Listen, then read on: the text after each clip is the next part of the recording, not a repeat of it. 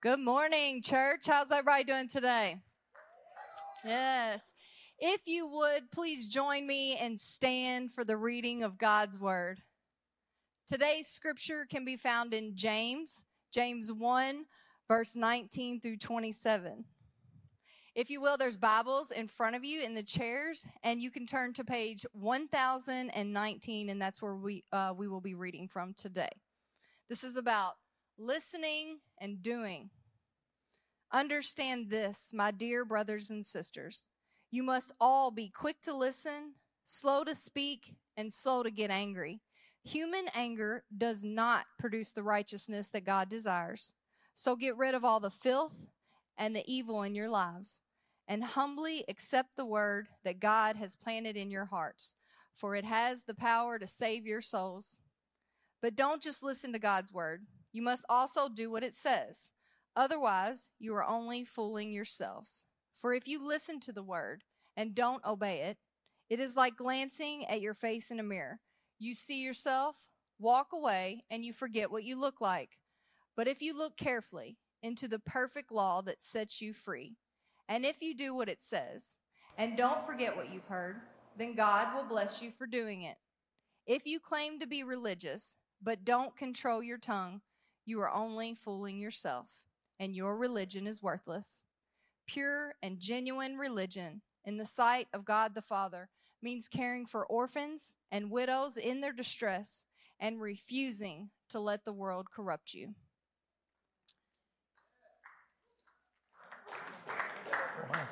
I like that. Thank you, Jesse, for reading uh, God's word for us today. Shout out to the, the applause, honoring God's word there. That was the first time that that has happened that since we have been doing that. Hey, I, I spoiled it in the, the MC welcome, but uh, my name is Joe, and uh, if you haven't had a chance to meet me, I am uh, glad that you are here and, and glad that we are together uh, today. Over the past uh, few weeks, we have been working our way through uh, the book of James, um, and we are going to be continuing that. And for the, the, the, first part of James, the first chapter, we've noticed that James has been, has been talking about trials. That has been the, the content of, of this section. And he talks about how trials have been a, a couple of things. Trials are an opportunity for joy, and that also when you resist temptation, that it can lead to blessing. And so today, the this first chapter of James, the section that we're reading, is, is coming away from trials, but yet is also going to be talking about a struggle. So it's not a trial, but it is, it is a struggle, and it is a struggle that people in this room and watching online that would call themselves Christians all struggle with. And that is, is, is the struggle and what it means to grow as a Christian. What it means to, to grow as a Christian. See, James, he, he wrote this book, we call it a book, but it was actually a letter. He wrote this letter to believers. He actually calls his audience brother and sister. I, I love that. He's telling us that as believers, we are the family of God. And so today, I, I believe that James's words are not only speaking to his original audience, but through the Holy Spirit, James's words will speak to us today as well. So, with that being said, I'd like to tell you guys a story. In, in honor of a holiday weekend, I would like to talk to you about a, a holiday that was uh, something I celebrated a long time in my life. And that was the Saturday before Derby for as long as I can remember, and honestly, longer than that, it was party at Uncle Rick's house. The Saturday before Derby was party at Uncle Rick's house. See, Uncle Rick is not my uncle, but he is the uncle of a great friend of mine. His name is Scott. Uncle Rick's house was extremely hard to find. It was off a road, down a road, down a road, off a road. And if I try to explain to you where it was, you kind of might be able to know where it is, but it is in the middle of nowhere. And see, Uncle Rick's place was awesome. It was full of the biggest bonfires you would ever see, and every walk of life was present at Rick's party. everything from motorcycle guys to businessmen. I remember one time at Uncle Rick's party, there was a famous guy that was a sportscaster on one of the local TV stations, and I was like, what happens at Rick's stays at Rick's. Like, there's the guy from the local news. Like, oh my gosh, like all kinds of people. Like, we never talked about who showed up, but all kinds of people showed up. Hippies, like legit hippies, would travel in their vans from all over to be a part of Rick's pre derby party. Like, like, whoa, like this is a really a real thing. So there's all these people from all walks of life. There's hippies, there's sportscasters, there's motorcycle guys, there's businessmen, and then there's us. Scott, his Uncle Rick's nephew, and his buddies. What are we doing here? We are 15 to 20 years, the next person our junior in age, and probably double that in life experience. We're like, I don't know if we should go, but but we went. and see, what you could do at Uncle Rick's was pretty much anything. You could experience things that were legal and allegedly or possibly things that were illegal at Uncle Rick's. You could go, see, be, do what you were or what you weren't for the weekend. Uncle Rick's, uh, it was awesome. See, I, one thing that I remember vividly about being at Uncle Rick's party was that was the first time I ever ate squirrel. Have you ever had squirrel? I have. Fire roasted, barbecued squirrel from a shirtless man in a leather vest at like two o'clock in the morning. I'll take two of those. It was the most interesting thing. And Uncle Rick's became this legendary part of our lives. We could, you would see people that hadn't been to Rick's in years, but they knew the Saturday before Derby, show up to his house, and people would be there. And we attended Rick's, me and my friends, we attended Rick's parties for like three years. And three years into going into these parties and experiencing and doing some crazy things and, and meeting the most interesting people, something happened to me. Something happened to me. I, I met someone and I was on my journey to become something different. And three years into meeting, uh, going to Rick's parties, I, I, I met Jesus. A very dark, troubling time in my life, I heard the good news of Jesus. A, a coworker at my job saw me and knew that I needed to hear about Jesus. And I, I, I started to, to understand a little bit about Jesus I heard what the life of Jesus was like, and I thought, man, he has something to offer. I, I, I want to understand more about who this person is. I want to I want to hear more about that. And as I was learning a little bit about Jesus and the life that he offered, I also remembered that I had friends that I loved dearly. And I wanted to be with them too. I wanted to spend time with Jesus, but also wanted to spend time with my friends. And so, uh, fast forward, it's Derby time again.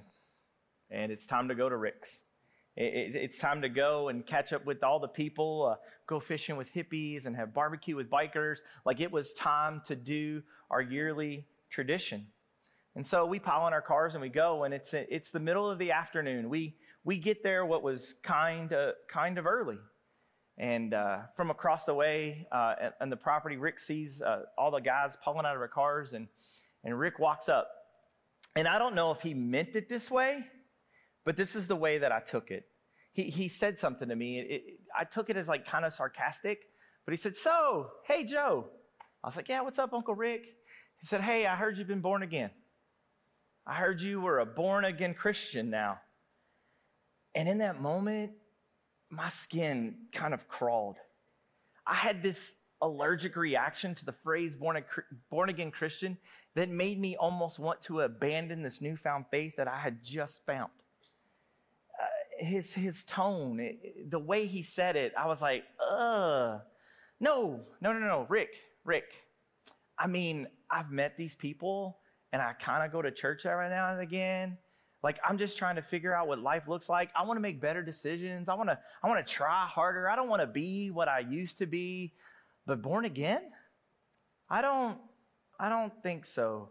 I know what that word describes, the type of person that is. That's definitely not me. I'm not, I'm not born again. I, embarrassed was the wrong word when he said that to me. I, I felt more exposed. was I born again and just didn't know it? Do I really know Jesus? If I know Jesus, should I be at this party? Like, uh, is it cool that Jesus and I know Uncle Rick? Like, it came to a point where I was like confused, but born again was nothing that I would use to describe myself. See, I, at the time, I was doing religion. I was performing, I was learning behaviors, but it wasn't something that I would be, I would say that I was, I was born again. I remember as a kid driving around with my, my dad in the car, and I'd be like, hey, dad, you see that building? You, you see that building? You, you see that building? All throughout the South End, I would ask my dad, what are these different buildings? And he would say, oh, that's a Methodist church. Oh, that's a, that's a Baptist church. See, this is the Catholic church where we go. And he would talk about these different buildings, but one thing that he would say is like, oh, that is where born again Christians attend attend church. See, today we need to know that born again Christian does not belong to a political party. Born again Christian is not shorthand to describe a rude person that crowds restaurants on Sunday afternoons. Born again Christian does not mean a fundamentalist. It does not mean an ultra conservative group of Christians. No, the term born again sets the Christian faith apart from every other world religion. See, New Age mindfulness, it, it points to the inner self to try harder and uh, to do better, to release the inner being that will bring you enlightenment. Uh, Buddhists and Hindus, they, they believe that this world is full of just suffering and that we are meant to suffer and through spiritual disciplines and labors that in good behavior that we could have an enlightened life. Uh, Islam believes that you, to be good, you just follow moral law. And if you keep those laws, you can have eternal life. But see, for us, simply as, as Christians, as people, we believe that we are born again. And what that means is that in the moment that you accept Christ, the very Spirit of God rebirths you into a new creation. The same mighty power lives inside of you that rose Jesus Christ from the grave. And so only Christianity makes this bold, this bold claim. When you accept Jesus, the death on the cross, that he's paid for your sins, that you become a new creation. I don't know about you, but I have been in the room when I have seen brand new creations. I have three children. I have Jaylee, Kai, and Lennox. Have you ever been in the room with a brand new baby, a brand new human? They, yes, are alive, but no, are not fully formed. They don't have any filters. They don't have any understanding. They don't have any personality. They don't have any reasoning. They just want what they want and fuss and make noises and fluids come out and they do things. But when we are new Christians, we are created anew, but just like a newborn baby, we are not formed yet. We are not formed yet. We're simply just brand new. See, the fact is, when you put your faith in Jesus, You've been born again. You're just not formed yet. And so, for many people in the room today and, and people watching online, the challenge is that you can say yes. I am a Christian. I have been following Jesus, or I, I do know about his ways. For three, four, ten years, I, I, I've known who Jesus is. But then you might say, but I don't feel different. I really am a Christian, but why don't I feel any different? I haven't been completely transformed. Joe, you just said that the power of God lives inside of me, but why do I still struggle? Why don't I feel more different than I do? This new creation that you've promised me, that God has promised, but yet I still feel broken. See, God has made you a new creation, but yet you're not formed you find yourself, anytime someone undermines you or, or questions your judgment, rage and anger. I, you could say, I put my faith in Jesus, but yet I am still lonely. It just comes a time when I don't feel loved or I don't feel needed or desired or you know what I just I just continually go and do the things that I used to do searching out affirmation from other people over and over again because there is this hole inside of me that I haven't figured out how to fill yet. And so I do it through people. See, you might say that, yeah, I'm new, but you don't understand my past. You don't understand how my parents treated me. You don't, you don't understand the abuse, the, the instability, the, the emotional pain, the, the, the, the pain that they have caused me. See, there is this desire in me to want to be new, but you don't understand this is just the way I am. This is the way that they have made me. The fact is, is that when you put your faith in Jesus, you are new. You have been born again, but you're just not formed yet. And the problem is, is that you may be new, but you've never moved from being new into spiritual formation, from going from a new creation to formation. You can say that God is your Savior, but can you answer the question, is God my teacher? Jesus, I trust you for my salvation, but do you trust Him to be your teacher? You can say, Yes, I've accepted what Jesus has done for me, but yet I still struggle to grab on to what Jesus has for me. You may know about Jesus. You may come to church. You, you may be able to quote Bible verses or own a shirt or a coffee mug. You, you may be able to be able to sing along to the words of the songs that we sing. But when it comes to the actions of your life, the way that you see yourself, you're well formed in the knowledge of Jesus, but yet at some level, you're unchanged. You know the truth about what Jesus says, but you don't allow it to impact you. You don't allow it to, to shape you. you. You don't allow it to form you. See, I believe the truth is this for, for people in the room, myself, for many different ways, is that we are well informed, but yet we struggle to be obedient.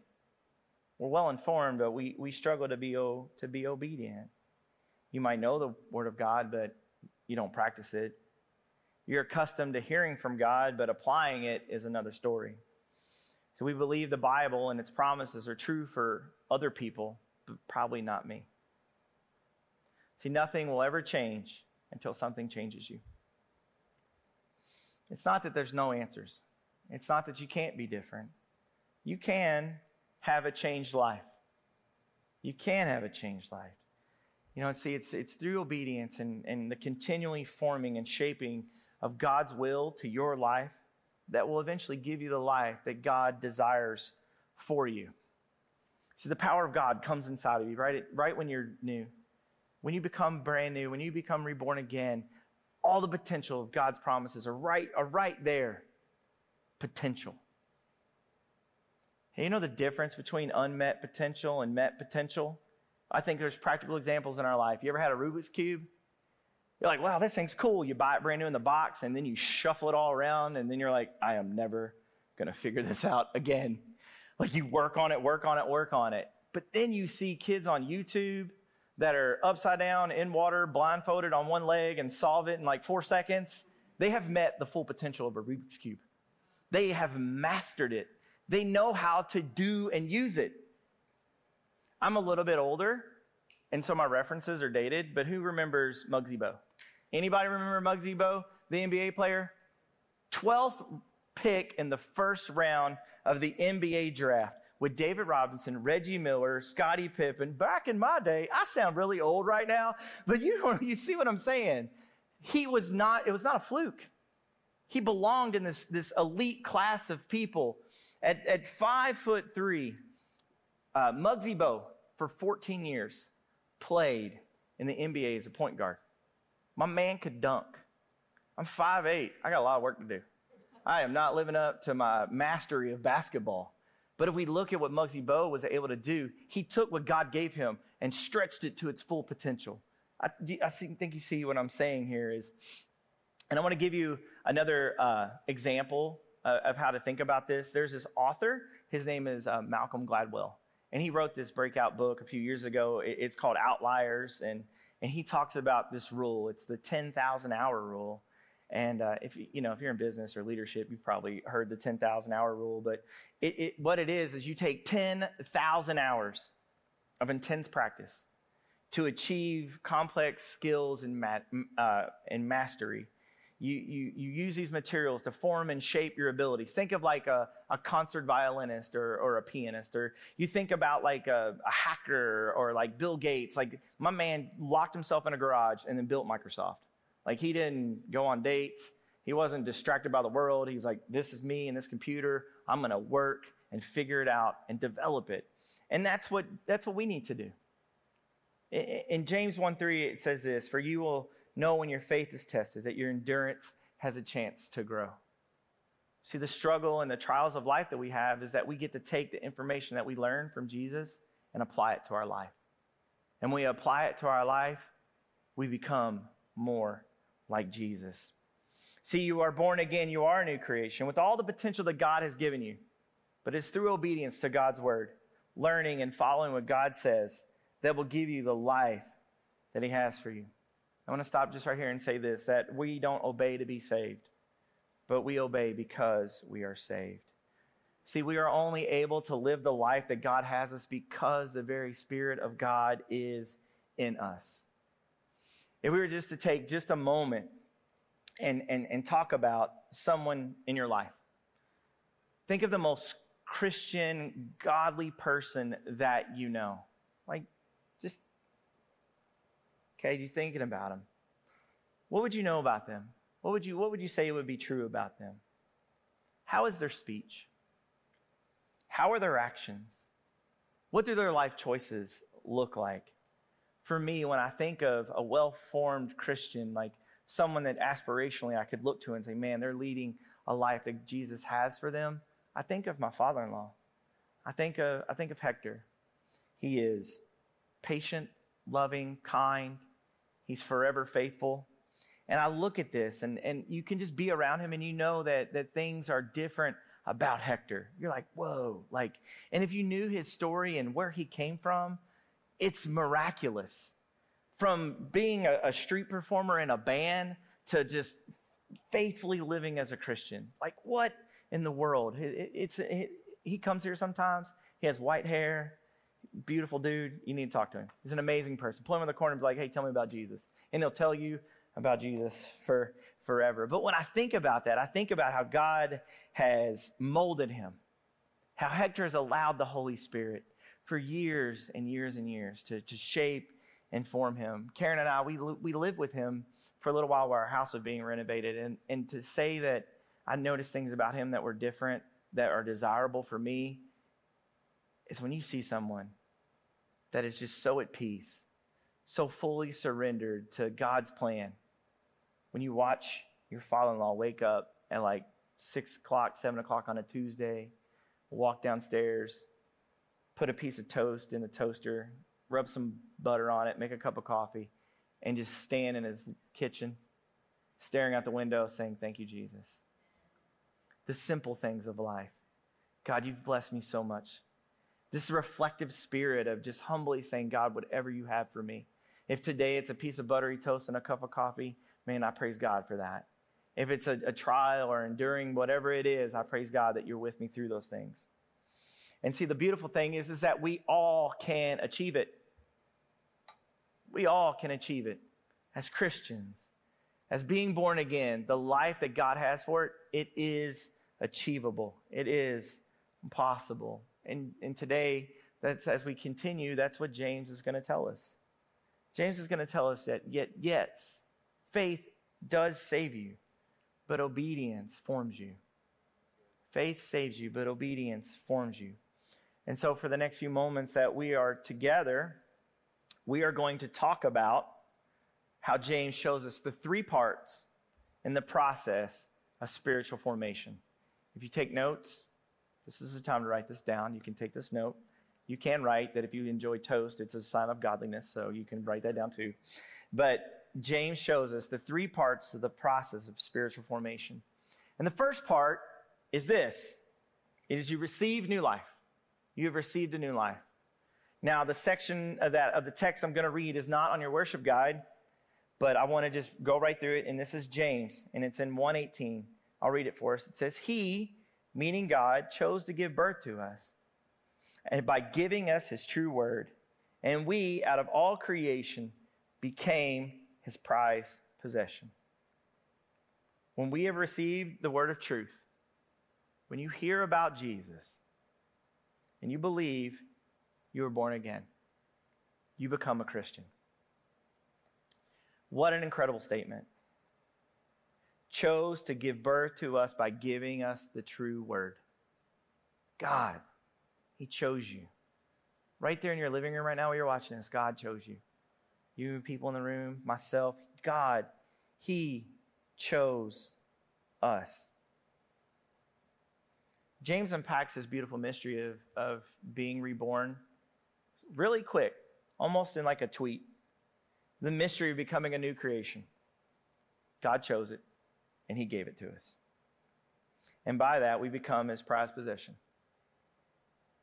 See, Christianity isn't becoming a better version of your old self, but it's becoming a new person in Christ. See, we first receive new life. This is the first step in the process of how we grow. And it happens in an instant by faith. We do nothing but yet just accept it. You don't have to work for it, you don't earn it. It's already been done for you. You just accept it. By faith, God makes us new. And as soon as you accept Jesus, you are new. You're just not formed yet. And so, for the first step in spiritual formation, in, in, in Christian formation, is that you receive new life. And the second part, the second part of the process of spiritual formation is the truth is planted in your hearts. The truth is planted in your hearts. Let me read this to you. It's in James 1 19 through 21. Understand this, my brothers and sisters. You must be quick to listen, slow to speak, and slow to get angry. Human anger does not produce the righteousness that God desires. So get rid of all the filth and evil in your lives and humbly accept the word God has planted in your hearts, for it has the power to save your souls. James says the saying, the thing that, that produced new life in you is the word. It's the word of truth. But also that that same power that created you a new person is miraculously come alive in this book. In this book. The, the, the, miraculous life, the promise of a new life, has also been planted into the scriptures, the Word of God. See, when you become a Christian, something, something miraculous happens. You, when you're like, man, my faith is in Jesus, this book just isn't any ordinary book, it is food. It is, it is the lifeblood for spirituality. It is the air that you need to breathe to be alive. When, when you think about the way that this book is supposed to be forming and shaping you, you shut the book. When you're hungry, you, you don't go through the drive through and just look at the menu. That's nice. You need to eat. When you're thirsty and you're parched and you're like, man, I just need some water, you don't look at a glass or, or pull up a picture on the internet and go, man, that must be nice. No, you inhale it you consume it. You, you know that you need it to live. Think of like a baby. You know, as their parent, you need to give them food. But if they don't eat, they're going to starve. But what do they do? I don't want a bottle. Uh, they, you're trying to figure out what kind of formula they have as a new parent. And they're like, no, no, no. But eventually, the hunger, they have to be like, oh, I need this to live. And that's the same thing for us. As a Christian, we need to realize, I need this so I can live the life that God has for me. As a new creation, the, the, you need to understand that the world will never offer you anything to satisfy you. You'll never be satisfied by anything that the world has to offer. We have become God's prized possession. We are his children, and this is what he has given us to live on. This is what he has given us to, to live on. But yeah, you, you attend church. You read devotionals, you're part of a growth group, but you don't get the sense that God's word is freeing you. You don't get the sense that you've found the life that God has for you through these pages. You wouldn't say that you're, you're growing as a Christian. See, to grow, you, you have to not only receive God's word, but you also have to accept it. James tells us very specifically how we have to accept it.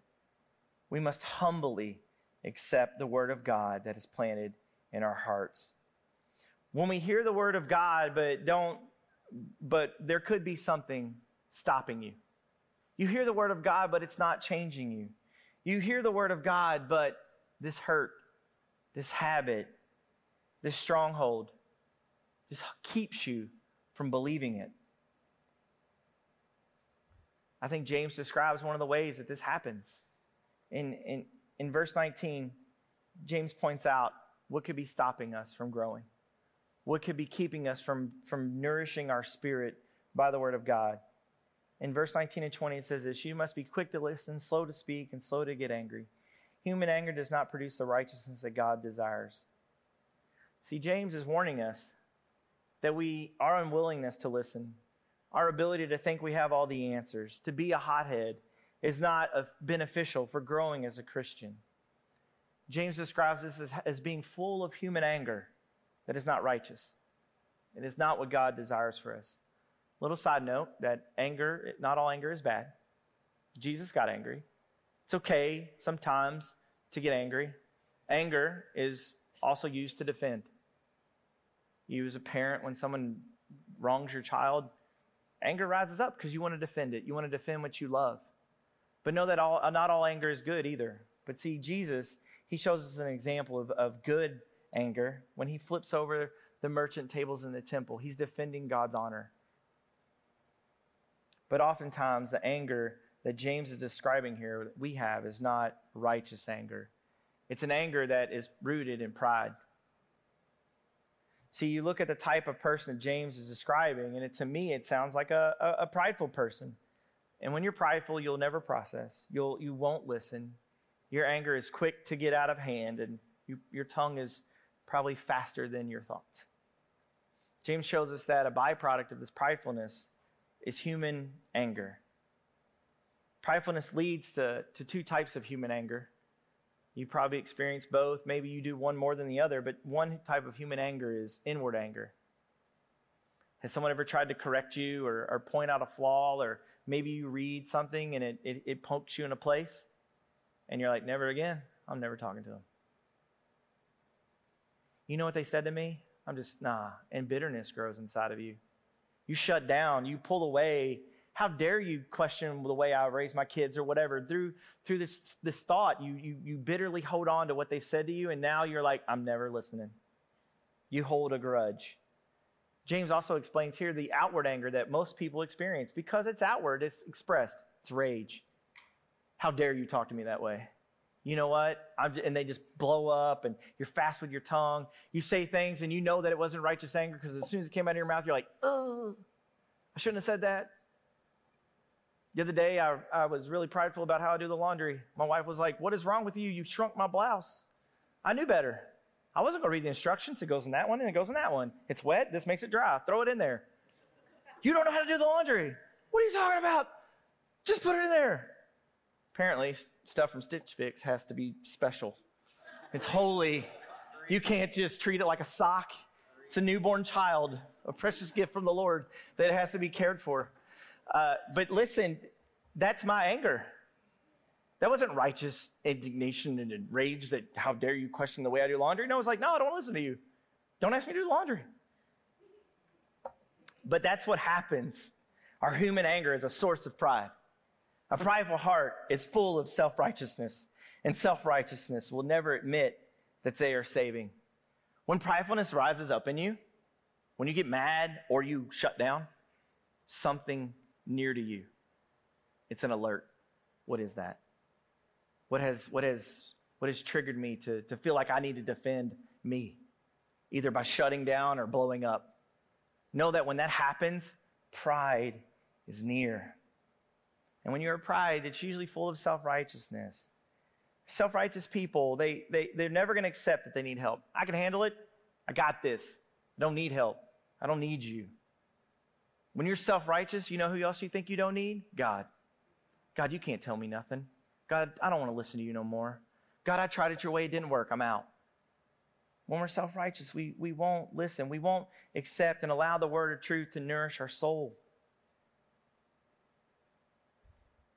But see, what we have to do is we have to come to a point in our life when we realize what is true for me, what is true for you, what is true for everyone. It's true for people watching online. And that truth is, is that we're all broken. I have nothing in me that I can hang my hat on and say, I'm good. I'm 100% corrupt. I'm 100% a failure. The things that I hold on to, I think that I can defend, I have no leg to stand on. And when I can accept that, I can accept this that God so loved me. That God so loved me, He sent Jesus to pay a debt that I owe that I could never pay. See, when you understand that even though you are 100% corrupt, God knew it and He said you were worth it. God knew it and He said you are worth it. James 1:21 is the gospel of Jesus. When you humbly accept God's word, it has the power to save your soul. Jesus, I don't know, but you do. Save me, teach me, lead me, guide me. When you think about the debt that you owe to Jesus and how you never will be ever to repay it, you have one response humility. Thank you, Jesus. Thank you, Jesus. But when you stay in your pride, you won't listen. You won't be able to change. You won't continue to form into the ways of Jesus. You can continue to grind your life out, white knuckling, doing it your way, and just going through life with the same choices over and over again, never humbling yourself. But here's what's true prideful people are never happy. You ever met a super prideful person? Like, man, they are like a joy to be around. I love those people. No. But humble people, humble people are the exact opposite. They're ever optimists. They're full of joy. They're full of hope. You know what? I got a flat tire today. God knows. Who knows? It's keeping me from something I don't need to get to. Praise the Lord for this flat tire. You, you meet people that are optimistic and, they, and they're humble. They can accept whatever God has for them. God, I don't know why I have cancer now, but you know what? Through this process, you're good. I'm going to learn something. I'm going to hold on to it. But pride keeps you from having that humble spirit. See, when we remember what Jesus has done for us, we can live a different life. We can hold on to the hope. We can be not only made new, but also continue to become new. So there's three parts. And we're going to close with this third part, but let me remind you of the first, first two parts. There are three parts of the process of Christian formation. Number one is that we receive new life. God gives us birth by giving us his true word. Number two was is that the truth was planted in your heart. We humbly accept this.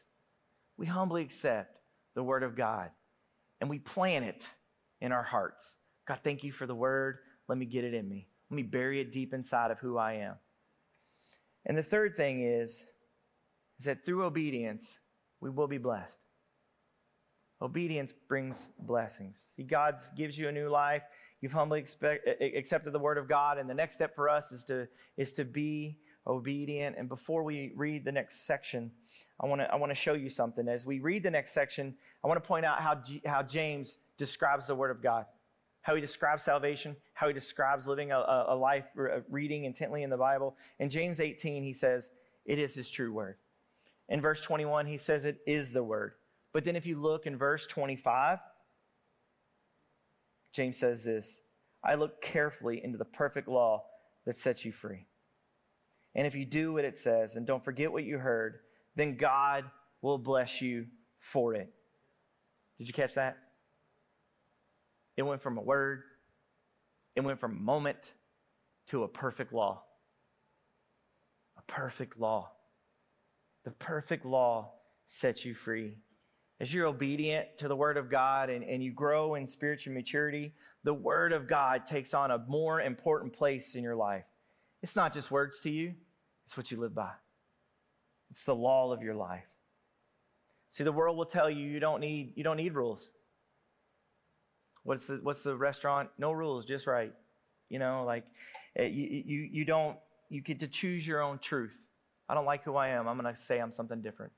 I don't I don't want to be that no more. I'm just going to change my my identity. But see the the perfect law is set up to be instructions to live by.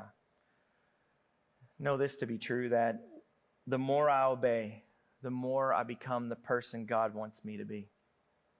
And when I'm more the person that God wants me to be, the freer I will be.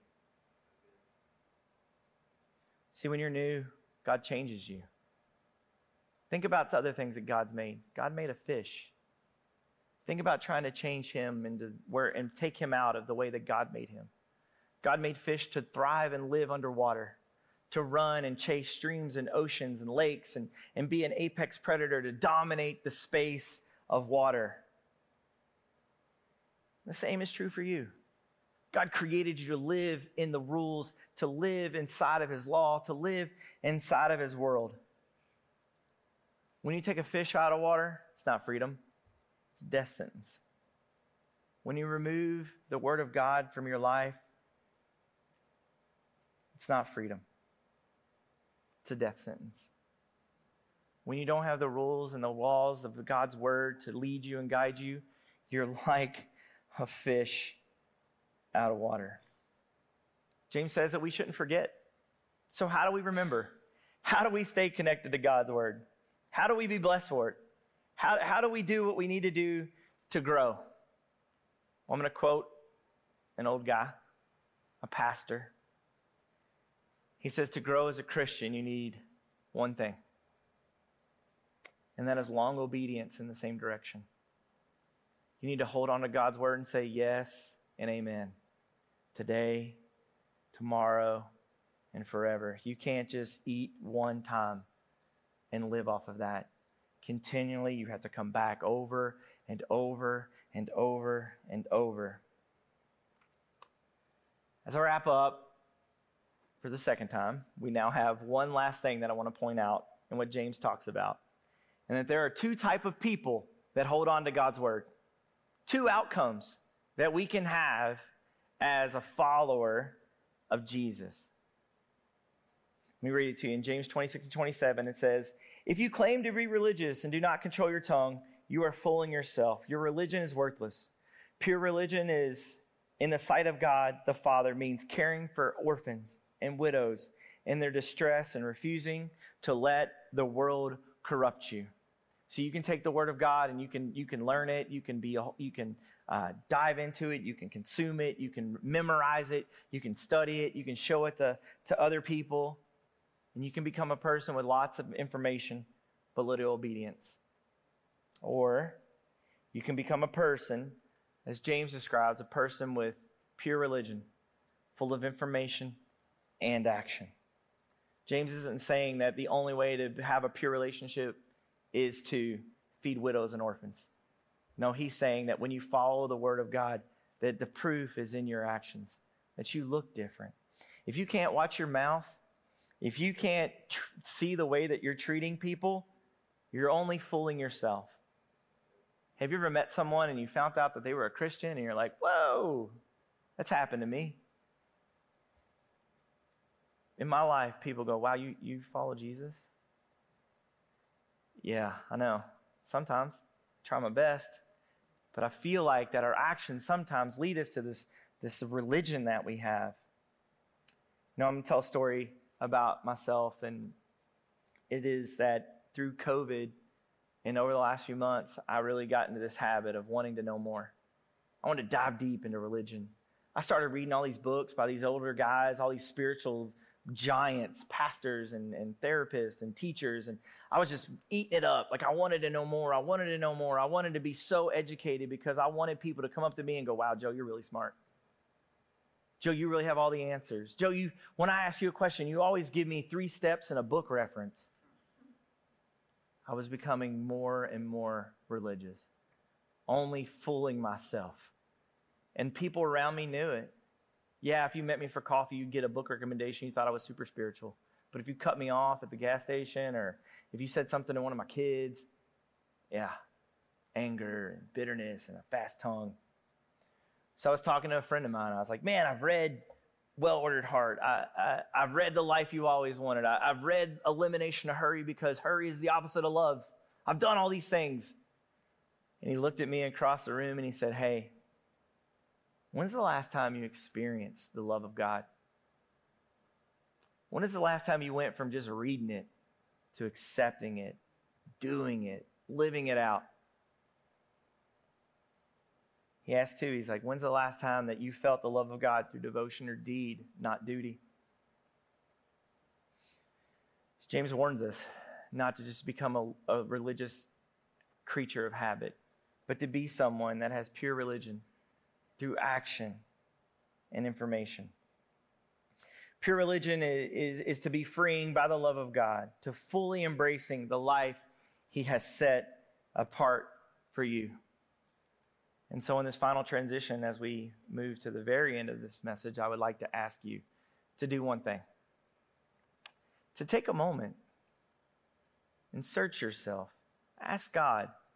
If you're a Christian, the Holy Spirit is inside of you right now, and ask them, Holy Spirit, where have I become religious? Where have I become prideful? Where is a stronghold in my life that has kept me from being obedient to the will of in your the will you have for my life? Where is an area in my life that I know that the truth, but I'm not obeying it? And as we ponder that question, know that there's going to be an opportunity to take communion, and the worship team is going to make their way right now, and they're going to move communion into place. And there's going to be an opportunity to remember what Jesus has done for us, to remember that he has paid our debt, and that humbly we can come to the table of God and look at the elements that represent Jesus' body and his blood and say, You took a beating. How beautifully broken your body is that I may have healing in my life. And God, look at your son Jesus, spotless, sinless, who sacrificed for me that I may humbly have life, that may I be born again, that I may have the word of truth, and that I may become obedient and follow you and become the person that you've made me to be.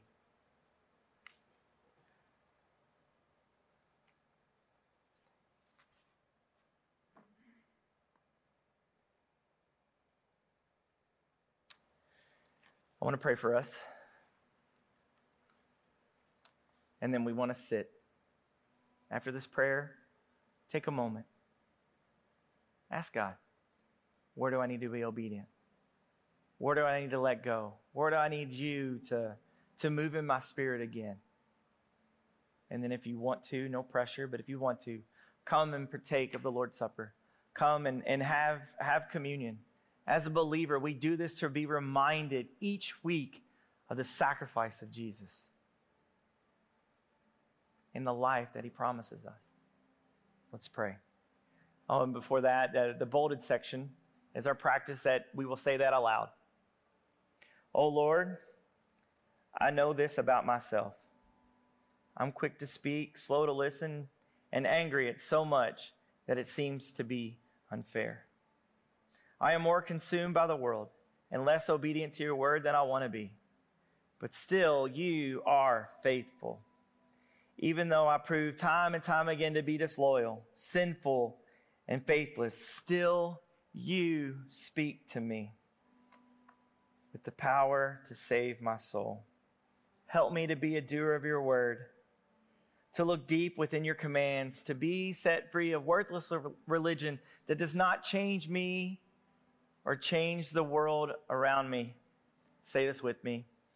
Give me a humble heart a willing spirit, a faith that lasts in a world that won't.